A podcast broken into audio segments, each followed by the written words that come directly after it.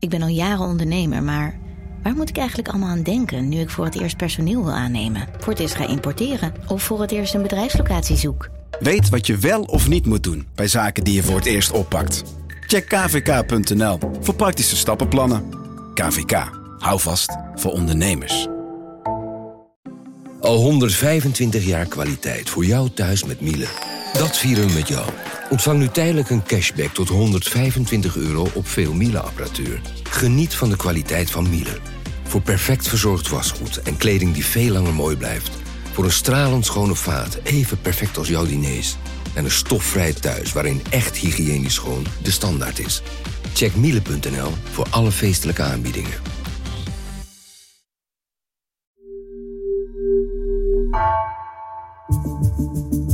Vanaf de redactie van NRC het verhaal van vandaag. Mijn naam is Geertje Tunter.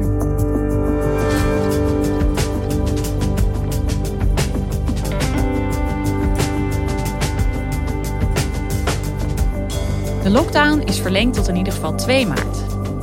Maar de basisscholen gaan vanaf maandag wel weer open. Tot opluchting van veel ouders en kinderen, ziet onderwijsredacteur Patricia Veldhuis. Toch zijn er ook zorgen. Is het wel veilig? En wat zijn de gevolgen van de schoolsluiting op de lange termijn?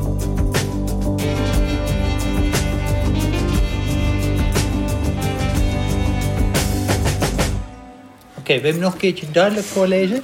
Ik heb gespeeld met mijn allerbeste vriend. Heel goed. Wat is hiervan het hulpwerkwoord? Roept u maar. Hebben. Hebben. Wat is hiervan het voltooid deelwoord? Roept u maar. Gespeeld. Hartstikke goed. Ik ga... Ik was gisterochtend eh, op basisschool De Witte Vlinder in Arnhem. Ik was in de klas bij meester Berry. Mijn naam is Berry van Bovenkamp. Ik heb eh, groep 7 hier op eh, De Witte Vlinder. Ik zit nu 11 jaar op eh, De Witte Vlinder. En ik zit al meer dan 30 jaar in het onderwijs. Meester Berry heb ik leren kennen tijdens de vorige lockdown. Eh, toen ben ik al een aantal keer naar De Witte Vlinder gegaan. En ook deze lockdown ben ik weer eh, naar zijn klas gegaan. Om te kijken hoe hij dat nou doet, lesgeven in coronatijd. Ik heb in mijn auto gereden. Ik heb in mijn auto gereden. Wat is hiervan het hulpwerkwoord? Wat is hiervan het voltooid deelwoord? Hartstikke goed. En Wat gaan wij doen? wat ik merkte bij meester Berry was eh, in week 1 eh, van de tweede lockdown had hij twee kinderen in de klas, omdat die twee thuis niet goed konden werken. Een week later waren het er acht. En deze week eh, twitterde hij dat er nu 14 van de 22 kinderen live voor zijn neus zitten in de klas. Er zijn er vandaag eh 13. Er is er eentje ziek. Dus van de 22. En morgen komt er nog eentje bij. Ook al is het de laatste dag. Maar ik moest die vandaag wel heel erg in de gaten houden. Vader is naar het werk. Is alleenstaand. Ja, eh, hij doet gewoon niks. Dat klinkt als best wel veel kinderen. Betekent dat eigenlijk ook voor hem dat, dat het niet zoveel uitmaakt of hij nou nu tijdens een lockdown les geeft of, of straks als de scholen weer, eh, weer open mogen helemaal? Nou, als je puur naar het aantal kinderen kijkt, maakt het misschien niet eens zo heel veel meer uit. Want hij heeft er nu twee derde in de klas en een derde thuis. Maar de manier van lesgeven is wel degelijk heel anders in een lockdown. Hij staat nu voor een laptop zijn klas toe te spreken. En volgende week kan het gewoon weer 100% live. Allereerst de openstelling per 8 februari van het primair onderwijs en de kinderopvang. Dit is een belangrijk besluit voor ongeveer 450.000 kinderen in de opvang en anderhalf miljoen kinderen in het primair onderwijs en natuurlijk ook hun meesters en juffen. Op school leren kinderen nu eenmaal het beste. Dus jij bent blij als het maandag is? Ja, daar ben ik heel blij. Ja, met meerdere kinderen in de klas zitten en ook buiten spelen in de pauzes. Ja, dat is wel leuker met kinderen in de klas. Meer kinderen dan alleen met z'n veertiende. Maar veertien is ook al best wel veel. Dus zou ik liever willen dat iedereen nu al naar school mocht. Maar het is pas maandag. Maar daar ben ik ook blij mee. Je ziet, ze zijn er ook echt. Ze willen ook gewoon graag naar school. Ze maken zich eigenlijk niet zo heel veel zorgen, wat ik eh, begrijp. Ik maak me er zelf ook niet zo heel veel zorgen over. Eh, ja, we gaan het zien.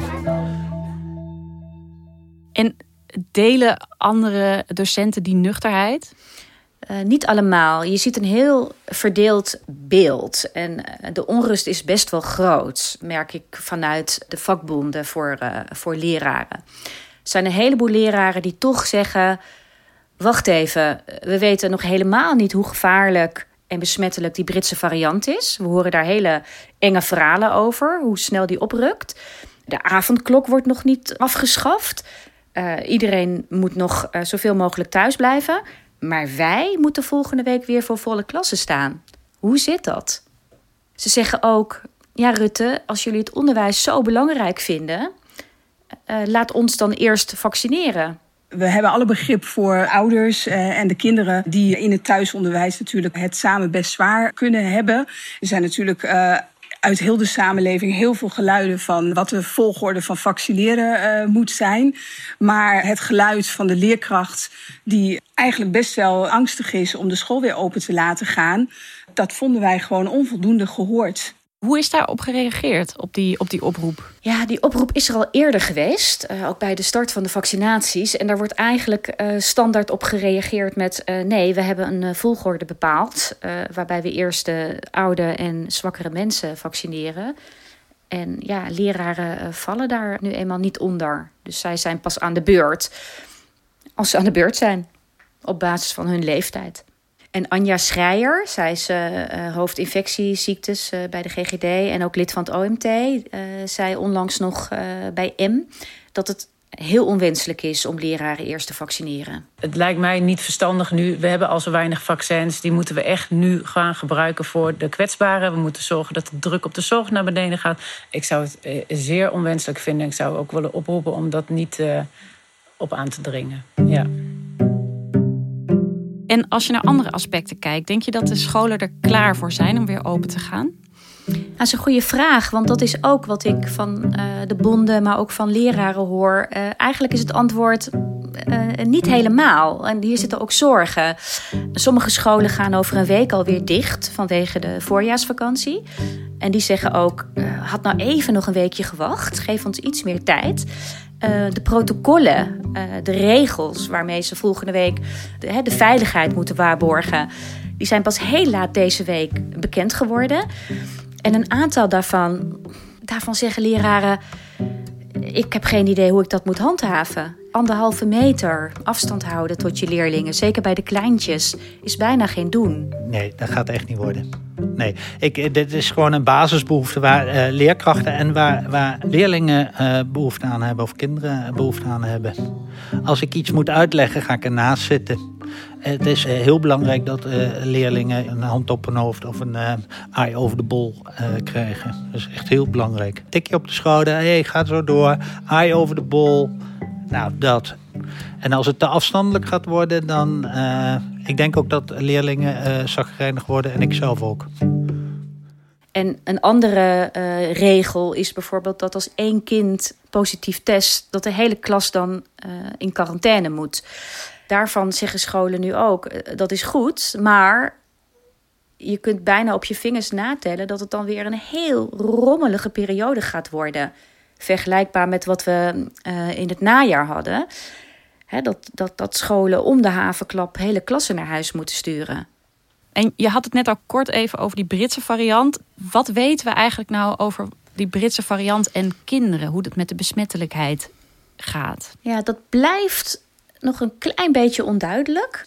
Ze kunnen besmet raken, ja. Ze kunnen ook ziek worden. En dan krijgen ze lichte verschijnselen. Maar zij zijn niet de grote risicofactor. Ook niet bij de Britse variant. Uh, ik ben Nina.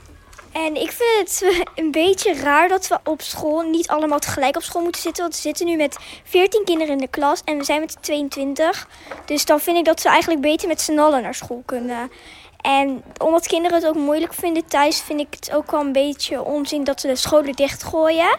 Omdat kinderen kunnen bijna niet corona. Ja, ze kunnen het wel aan elkaar geven aan andere mensen, maar bijna niet. Dus en dan en handen ontsmetten moeten we al doen en dat ja, dat wil ik vertellen.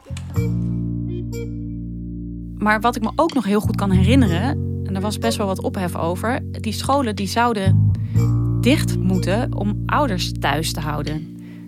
Ja, en dat is ook iets waar leraren niet blij mee waren.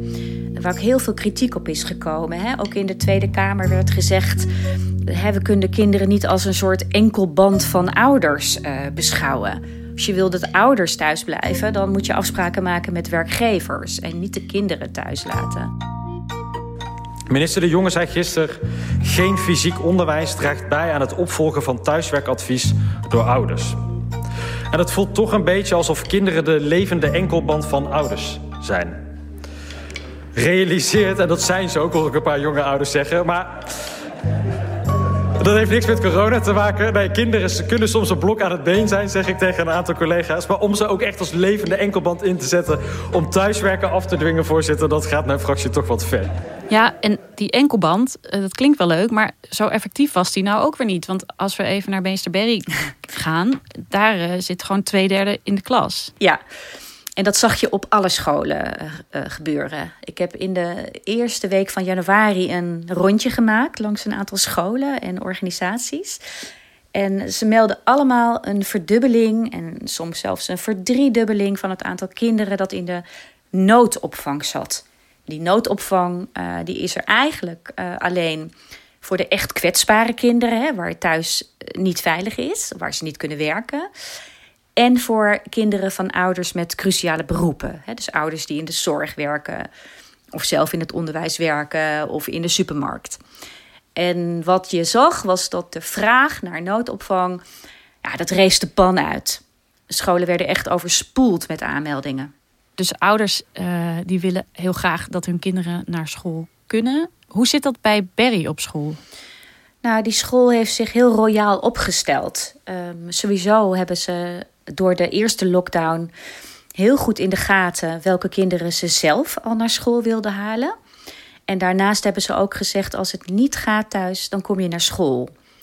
En dat zie je eigenlijk bij vrijwel alle scholen. Ze hebben heel veel geleerd van de eerste lockdown. Hè? Um, ze hebben heel goed in de gaten gehad van: oké, welke kinderen hebben het prima thuis en kunnen we daar veilig uh, laten zitten? En welke kinderen worden goed begeleid door hun ouders? en welke kinderen niet. Dus scholen zijn ook echt veel ruimhartiger met kom maar naar school als het niet gaat. En ik hoorde van meester Berry bijvoorbeeld de kinderen die hij naar school heeft gehaald. Hij noemde een aantal redenen op. Bijvoorbeeld, ja, ouders zitten er doorheen. Uh, er is veel te veel lawaai. Um, bij mij achter wordt alles uh, gerenoveerd volgens mij. Ik weet niet heel, helemaal hoe je dat uitspreekt. Maar mensen zijn ook bij mij boven. Bij die raam zijn ze ook bezig. En beneden ook. Um, bij de toetsen en alles kan ik me niet goed concentreren. Want ze zijn de hele tijd aan het stukken. Ze zijn alles weer mooi aan het maken. Maar ik kan me daardoor niet concentreren. Ook tijdens de lessen. Ik ben Maureen en ik ben op school omdat um, ik het thuis heel moeilijk vind. En um, ja, mijn moeder vindt het ook lastig of zo omdat uh, ik moet dan beneden zitten omdat de wifi boven niet zo uh, goed is. En dan zit zijn film te kijken of zo. En dan ga ik meekijken. En dan snap ik uh, het bijna niet. Ik ben Jelina, mijn naam is Jelina. Um, ik ben op school omdat ik het thuis um, niet goed kan concentreren. Ook met mijn ADHD en zo. Het is ook fijner op school omdat het dan meisje me beter kan helpen. En daar ben ik al blij mee. Maar ik zou toch liever met iedereen in de klas willen dan met een paar kinderen. Je zei al dat er veel verschil is tussen kinderen, tussen hun thuissituatie. Wat weten we inmiddels over de kwetsbaarheid van sommige kinderen en over het effect van corona op hun ontwikkeling? Nou, je moet twee dingen onderscheiden. Het eerste is dat het zijn echte leerachterstanden. En daar weten we al vrij veel van. Er zijn een aantal onderzoeken gedaan hier in Nederland, maar ook een onderzoeksgroep uit Oxford die naar Nederlandse CITO-scores heeft gekeken en die heeft vergeleken van mei vorig jaar met jaren uh, daarvoor. En wat je uit al die onderzoeken kunt uh, concluderen, is dat er eigenlijk in de eerste lockdown heel weinig is geleerd. Ik heb uh, een aantal keer gesproken met uh, een socioloog van de UVA, Thijs Bol. En hij zei. Wat het onderzoek laat zien is dat er in die periode eigenlijk bijna niks uh, geleerd is, gemiddeld genomen. Dus kinderen hebben gemiddeld genomen twee derde minder geleerd dan normaal. En je ziet dat de ongelijkheid enorm is. Sommige kinderen hebben gewoon stilgestaan, andere kinderen hebben nog wel wat geleerd. Uh, dus er moet gewoon heel veel ingehaald worden. Het grotere probleem is dat sommige leerlingen uh, er echt op achteruit zijn gegaan. En in vergelijking met uh, hun klasgenootjes dus nog minder hebben geleerd. En zelfs achterstand hebben opgelopen. In hoe goed ze kunnen rekenen, uh, hoe goed ze kunnen lezen. En dat is echt zorgelijk, want zo'n achterstand haal je niet gemakkelijk in. Kijk, wat we weten van leerachterstanden is dat ze gewoon heel moeilijk op te lossen zijn. Op het moment dat kinderen een achterstand oplopen, uh, dan is dat niet zomaar gerepareerd. Dus de ongelijkheid tussen kinderen is eigenlijk groter geworden in deze coronamaanden. Ja. ja, als je het simpel zegt, er zijn een paar kinderen die er een beetje uh, op achteruit zijn gegaan. En er zijn kinderen die er veel op achteruit zijn gegaan. Hoi, ik ben Cristiano. En ik zit hier op school omdat uh, ik me thuis niet zo goed kan concentreren. En uh, op school wel. En dan kan ik beter de les volgen. En uh, het is ook beter voor me. Uh, de meeste vinden het ook beter als ik op school ben. Want dan kan die ook zien wat ik zeg maar doe. En ja, dan kan hij mij beter in de gaten houden. En ik ging ermee akkoord. En ja, nu zit ik op school en les ik gewoon goed mee. Sommige dingen vond ik nog wel lastig, maar ik ben heel erg vooruit gegaan. Ik heb al uh, vier dagen bij uh, rekenen heb ik al alles goed, dus nul fout. Hebben we enig idee wat dit op de lange termijn voor invloed zou kunnen hebben op uh, kinderen of een deel van de kinderen eigenlijk? Nou, in het zorgelijke scenario is dit een blijvend uh, litteken, wat sommige onderwijskundigen zeggen, omdat achterstanden moeilijk zijn in te halen. Er zijn ook mensen die optimistischer zijn hoor, die zeggen van kom op, um, als we hier goed aan gaan werken de komende maanden, dan kunnen we heel veel herstellen. Voor de korte termijn uh, is het heel belangrijk om goed te weten: oké, welke kinderen hebben waar achterstanden opgelopen en daar echt meteen heel gericht iets aan te doen in de vorm van bijlesprogramma's. Want het heeft geen zin om de hele klas op bijles te sturen, hè, want dan hou je de ongelijkheid in stand. Dus heel gericht bijles geven.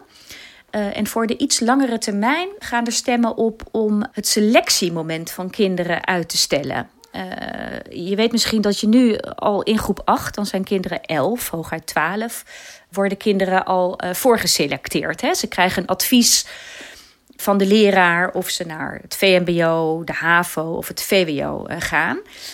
En vanuit die positie is het heel moeilijk om verder te komen als je eenmaal start op het VMBO.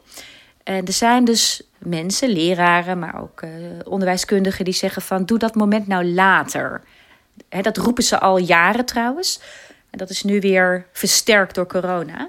Want als je zegt van we gaan kinderen pas selecteren als ze een jaar of 14, 15 zijn dan stel je dat moment uit en geef je ze de kans om nou ja, zich maar bij te trekken en te laten zien wat ze in huis hebben. Marjolein Moorman, eh, onderwijswethouder van Amsterdam, is daar uh, voorstander van. Wij selecteren in Nederland heel erg vroeg. Op 11-jarige leeftijd is eigenlijk al sowieso te vroeg. Maar nu met corona is het eigenlijk een ja. heel groot probleem. Want die groep 8 leerlingen, die hebben nu al uh, 14 weken niet het onderwijs gekregen wat ze eigenlijk horen te krijgen. Er komen nu nog drie weken bij, dat is dan 17 weken. Ja. En ondertussen maken ze die race naar die middelbare school.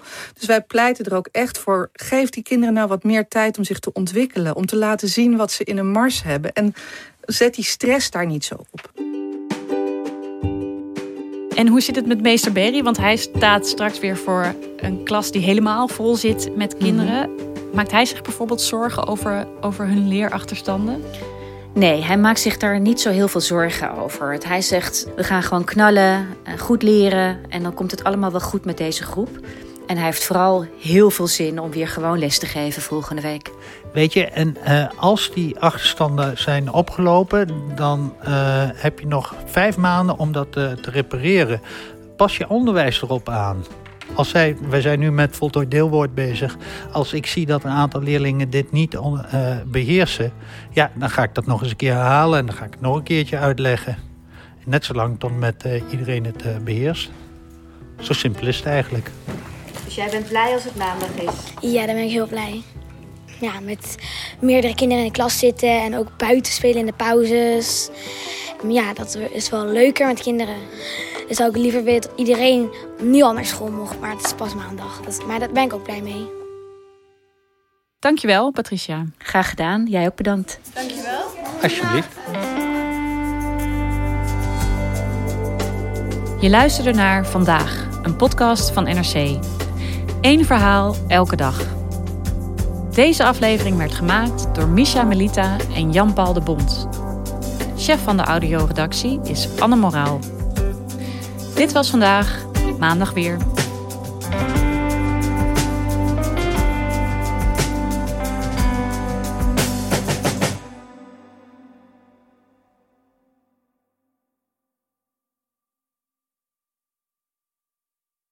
Technologie lijkt tegenwoordig het antwoord op iedere uitdaging.